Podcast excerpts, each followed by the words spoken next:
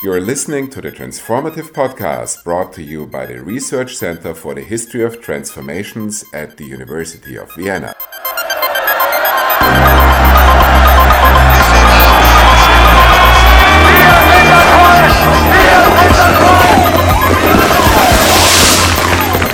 Hello and welcome to the Transformative Podcast with me, Anna Calori. I am a postdoctoral fellow at RECET, the Research Center for the History of Transformation at the University of Vienna, where we study economic, social, and cultural transformations on a European and global scale. I am very happy to introduce today's guest, Tobias Rupprecht, who is a postdoctoral researcher and head of the junior research group Peripheral Liberalism in the Cluster of Excellence Scripts at the Freie Universität Berlin. Hello, Anna. Thanks for having me. Tobias is a global historian with a particular interest in the history of state socialism and neoliberalism.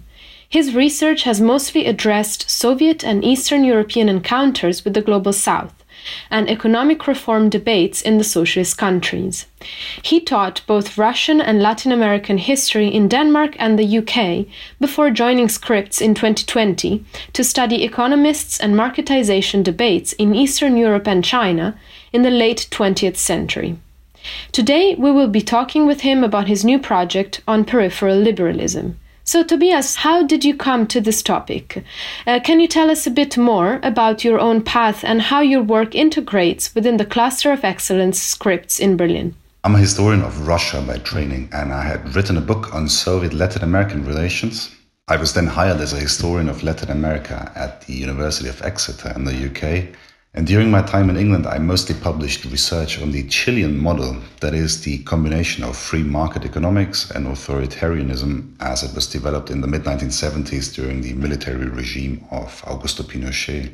And I found it particularly interesting how this model was perceived in Eastern Europe, more precisely, actually, the entire world of state socialism during the transformation period around 1989.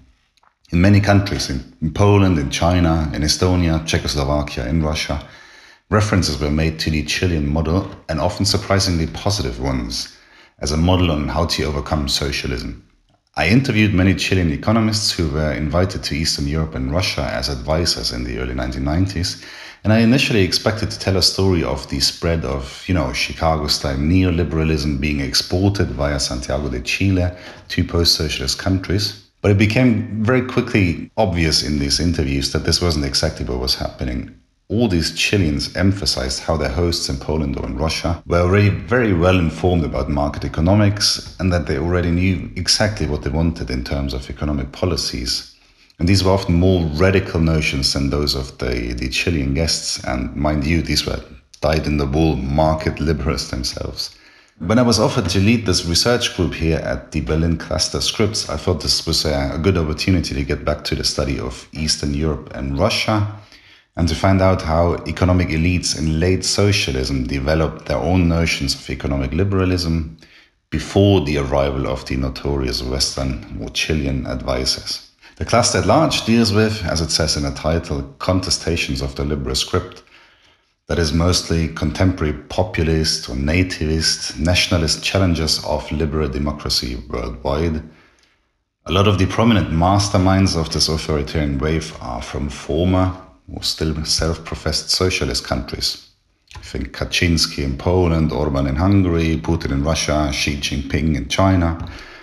So what we with our group within that larger cluster contribute is sort of the history of the rise of a liberal script in these countries before it was challenged by these figures. What is peripheral liberalism? Peripheral liberalism for us are forms of liberal economic thought that emerged in countries outside of the core of the world economy, roughly from the 1970s.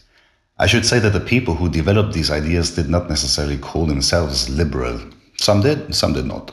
But there is plenty of evidence that global changes in economic thinking in the 70s and 80s were happening in small academic circles in the socialist world as well. And you can identify core liberal principles in them. We don't mean liberal in, in a normative sense of progressive or democratic or open minded and the like, but in a much stricter definition as pro market, pro individualism, and pro rule of law.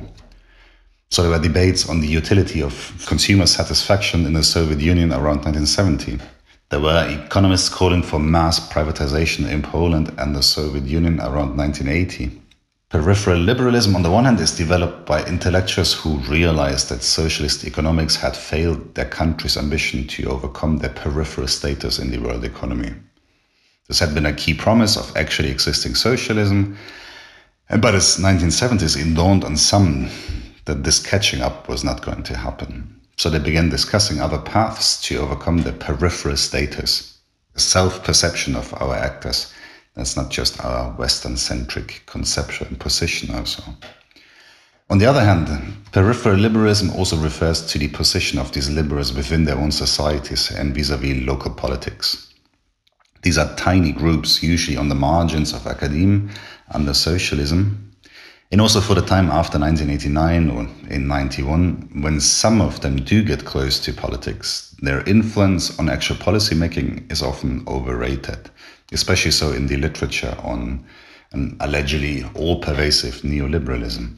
So, peripheral liberalism is meant as a double entendre the self perception of economic thinkers about the position of their countries in the world economy, and the often peripheral role in local politics. Who are your protagonists and what are their stories and biographies like? Our protagonists are economists and social scientists, most of them born in the 1950s and 1960s, and we have three sub projects. My colleague Alice Trinkel is looking at Chinese economists and their engagement with Eastern European economic reform experience in the 1980s the case of China, the liberals amongst these, uh, these groups were mostly sidelined or went into exile after the Tiananmen massacre in June 89. Then there is a project by Kevin Axe who writes on Estonian liberals, their roots in Soviet academe, and their advisory activities in post socialist states like Georgia and Ukraine.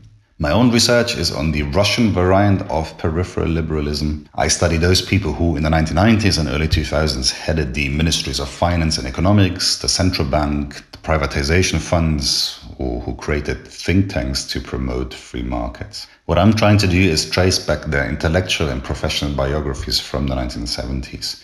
They were mostly trained in economics, finance, mathematics, their professional biographies usually began in the late 1970s at leading research institutions in the Soviet Union.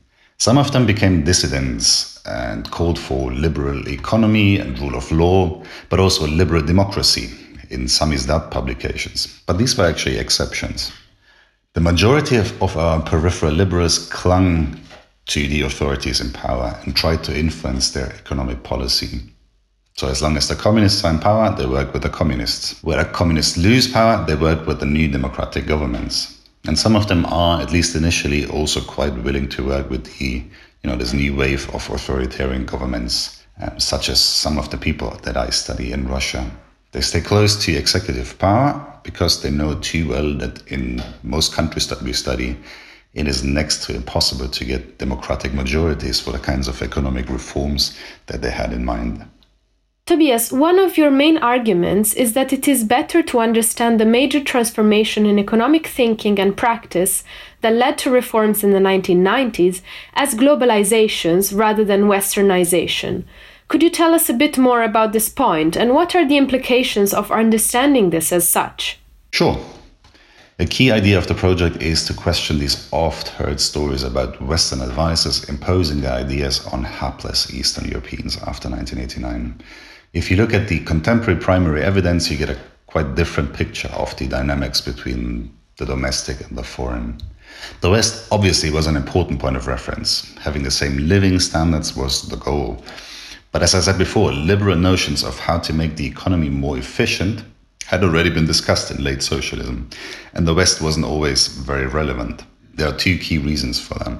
First, the West did not have a transition model. It had market economies, but few concrete instructions on how to create them from scratch in a hitherto socialist setting. Some other countries, global south countries, could provide much guidance here. South Korea, for example, had a model export orientation and military rule.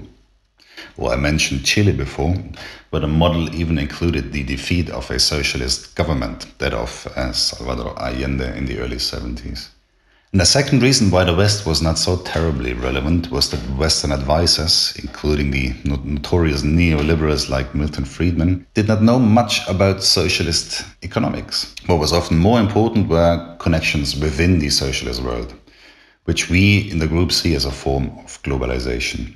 And an economic expert from, for example, Hungary, someone like Janos Kornai, was much more relevant for other peripheral liberals, for example, in the Soviet Union and China, because a, he knew exactly how socialist economies worked, and so he could give much more hands on advice. And B, because he could travel freely to all these countries. And Kornai even became a bit of a, a, celebrity in China in the 1980s and selling hundreds of thousands of, of his books. Finally, what do you think is the influence of peripheral neoliberalism on other peripheries or indeed on the core? There are plenty of examples of the relevance of peripheral liberalism for other countries outside the traditional core of the world economy. As I tried to explain, such models were often seen as more pertinent or more applicable than the more generic advice markets are good, state is bad that someone like Friedman could give. Russian liberals, for example, followed very closely what was happening in Poland in 1991, where Polish liberals had gotten access to, to politics. But I mentioned the Estonians who in the 1990s advised governments in Georgia and Ukraine. They were seen as competent because they knew how the economy ran in a Soviet republic and they had managed to fix a lot of its problems in their own transformation. Just because people go somewhere, this does not mean that they necessarily had much influence there. It would be sloppy source work to just assume this rather than prove it. And quite often I find that local intellectual traditions and debates and especially political power play are much more important than what some external advisors have to say. And this also applies to your question on the impact back on the core. It is certainly true that the end of socialism and the liberalization of Eastern Europe sort of buoyed up liberal ideas in the West on the one hand, the neoliberals would still complain that socialism is dead, Leviathan lives on, and so forth. But you can clearly see how Western social democrats open up to liberal ideas on markets and rights after 1989. Just think of Clinton and Blair, and then a bit later Schröder in, Germany. But I'd say this was less of a direct influence from the East or from peripheral liberalism.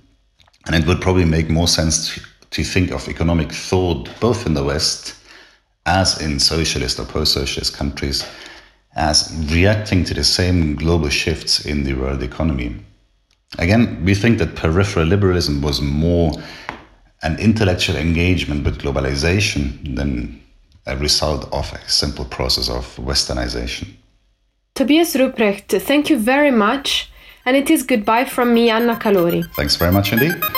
You have been listening to the Transformative Podcast produced by RECET in Vienna. Wir sind das Volk! Wir sind das Volk!